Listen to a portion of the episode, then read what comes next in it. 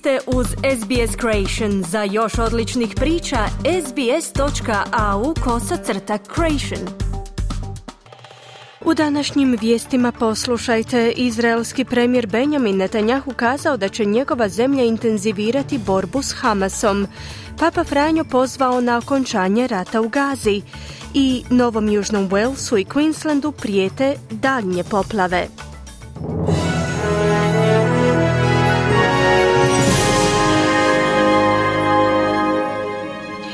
Slušate vijesti radi SBS, ja sam Ana Solomon. Započinjemo vijestima iz svijeta. U Egiptu su navodno razradili plan za postizanje primirja na području pojasa Gaze, temeljem kojega će se na slobodu pustiti svi oteti izraelski taoci, kao i nekolicina palestinaca koja je zadržana u izraelskim zatvorima. Više od stotinu talaca je još uvijek zadržana u Gazi, a njihova rodbina u Izraelu kaže da oni ne bi smjeli biti zaboravljeni.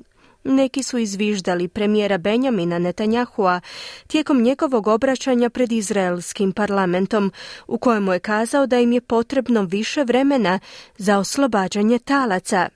Šaket Šehter je sestra Romija Gonena, koji je otec 7. listopada s jednog glazbenog festivala. Evo što ona kaže.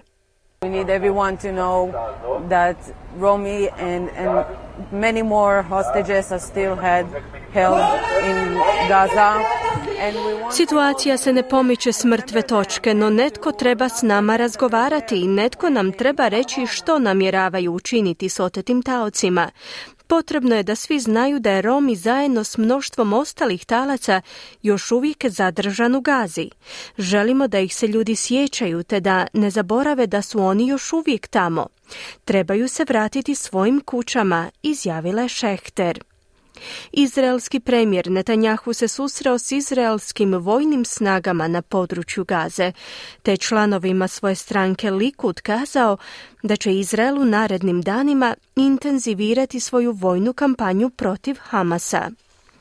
U međuvremenu poglavar Rimokatoličke crkve Papa Franjo je pozvao na okončanje rata u Gazi, kao i na, kao i na oslobađanje talaca koji se još uvijek nalaze u rukama Hamasa. U svojoj tradicionalnoj božićnoj poruci Papa je također pozvao na upućivanje većeg obima pomoći na području pojasa Gaze. Porto nel cuore il dolore per le vittime dell'esecrabile attacco moje srce tuguje za žrtvama gnjusnog napada na Izrael 7. listopada. Ponavljam svoj hitan apel za oslobađanje talaca. Zalažem se za prekid vojnih operacija s njihovom užasnom žetvom nevinih civilnih žrtava i pozivam na rješavanje očajne humanitarne situacije pružanjem humanitarne pomoći. Pozivam na okončanje poticanja nasilja i mržnje. Neka se palestinsko pitanje riješi iskrenim i ustrajnim dijalogom među zaračenim stranama podržanom snažnom političkom voljom i potporom međunarodne zajednice. Draga braćo i sestre, molimo za mir u Palestini i u Izraelu, izjavio je Papa Franjo. Rusija je prebacila pritvorenog oporbenog političara Alekseja Navaljnija u zatvorsku koloniju sjeverno od Artičkog kruga. Kaznena kolonija IK-3 se nalazi u gradskom naselju Karpu u regiji Jamal Nanec, oko 1900 km sjeveroistočno od Moskve. Smatra se jednim od najtežih zatvora u Rusiji, a ovog tjedna se tamo predviđa pad zimskih temperatura na minus 28 stupnjeva.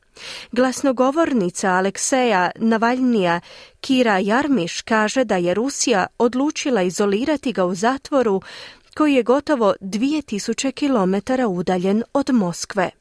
So it is very cold there, and even today, uh, the light there is for two hours per day. So, I mean, um, Tamo je vrlo hladno, s danjim svjetlom koje traje tek dva sata. Uvjeti su puno teži u odnosu na prijašnji zatvor u regiji Vladimir, koji je bio puno bliži Moskvi. Da se zaključiti da definitivno pokušavaju izolirati Alekseja, prokomentirala je Jarmiš. Iranski državni mediji su izvijestili da je u izraelskim zračnim napadima u blizini sirijskog glavnog grada Damaska ubijen viši savjetnik iranske revolucionarne garde. Poznat pod imenom Saed Razimu Savi, bio je to čovjek odgovoran za koordinaciju vojnog savezništva između Sirije i Irana. Iranska državna televizijska postaja je prekinula svoj redovni informativni program kako bi objavila da je Musavi ubijen, opisavši ga kao jednog od najstarijih savjetnika garde u Siriji. Ukrajinski dužnosnici su potvrdili da je u ruskim napadima na regiju Herson ubijeno petero civila, dok su ruski dužnosnici u istočnom gradu Horlivki kazali da je jedna osoba ubijena tijekom granatiranja Kijeva. Ruske vojne snage su napustile Herson i zapadnu obalu rijeke Dnjepar u južnoj Ukrajini prije više od godinu dana, ali su otada izložile mnoga tamošnja područja stalnom granatiranju sa svojih položaja na istočnoj obali. Ukrajinski predsjednik Voldimir Zelenski se obratio svojim sunarodnjacima s božićnom porukom ohrabrenja u oči ruske invazije. Nje. Step by step, day by day, darkness is losing, and darkness will finally lose. The evil will lose. Korak po korak, dan za danom, tama je na gubitku i na koncu će izgubiti svoju bitku. Zlo neće pobijediti. Danas imamo zajednički cilj koji je ujedno naš zajednički san. I naše molitve su danas upućene spram ostvarivanja slobode, odnosno pobjede naše Ukrajine. Molimo za dan kada ćemo biti ponovno u mogućnosti sigurno se okupiti u okrilju svojeg doma, tijekom mirnog Božića, kako bismo jedni drugima kazali da se Isus rodio, istaknuo je Zelenski. Slušate vijesti radija SBS. Nastavljamo vijestima iz zemlje. Diljem Novog Južnog Walesa se očekuje nastavak grmljavinskih oluja, čime se povećava rizik od poplava i druge štete u većem dijelu ove savezne države. I stanovnici Queenslanda se pripremaju za teške vremenske neprilike, budući da se oluje i obilne oborine prognoziraju i tijekom današnjeg dana za veći dio Queenslanda. Dodatna količina oborina očekuje i Melbourne, koji bi tijekom današnjeg dana mogao zabilježiti 5 do 10 mm oborina. Bez obzira na intenzivne pritiske na troškove života, mnogi kupci će iskoristiti prednosti današnjih rasprodaja. Direktor Australskog udruženja trgovaca Paul Zara je kazao da se prodavači nadaju ostvariti veliku zaradu. We know that um, Boxing Day is a very different consumer mindset. We do expect Boxing Day to be a big trading day. Uh, Znamo da na današnji dan potrošači njeguju potpuno drugčiji način razmišljanja. Danas će biti veliki dan za trgovce. Tijekom crnog petka i pred sam Božić ljudi tradicionalno kupuju darove za prijatelje i rodbinu, no na današnji dan ljudi troše na sebe, pojašnjava Zara. Utemeljitelj humanitarne zaklade Exodus, poznate i kao zaklada veličasnog Bila Cruisa je kazao da je ovaj Božić bio osobito težak za Australce koji jedva spajaju kraj s krajem. Velečasni Cruz je izjavio da u ovom trenutku više no ikada prije bilježe veliki broj ljudi koji unatoč tome što naporno rade traže pomoć u nabavci osnovnih potrepština i prijeko potrebnih usluga. Well, we've morphed from feeding the homeless to feeding the hungry because people coming in eating here Prešli smo od hranjenja beskućnika na hranjenje gladnih, budući da ljudi koji nam ovdje dolaze su ljudi koji rade, ali koji ne zarađuju dovoljno novca. Hranimo i usamljene. Puno ljudi se zatvara u svoje kuće, nikada ne izlaze, boje se.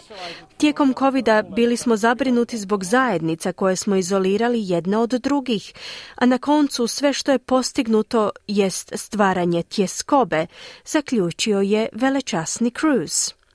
Premijer Antoni Albanizi je bio među brojnim volonterima koji su tijekom jučerašnjeg dana u ovoj zakladi na zapadu Sidneja hranili beskućnike te sve one ljude koji su bili u potrebi za toplim obrokom. Radi se o jednoj od najvećih dobrotvornih organizacija u Sidneju, koja svakodnevno poslužuje do 2000 obroka te pruža usluge socijalne pomoći.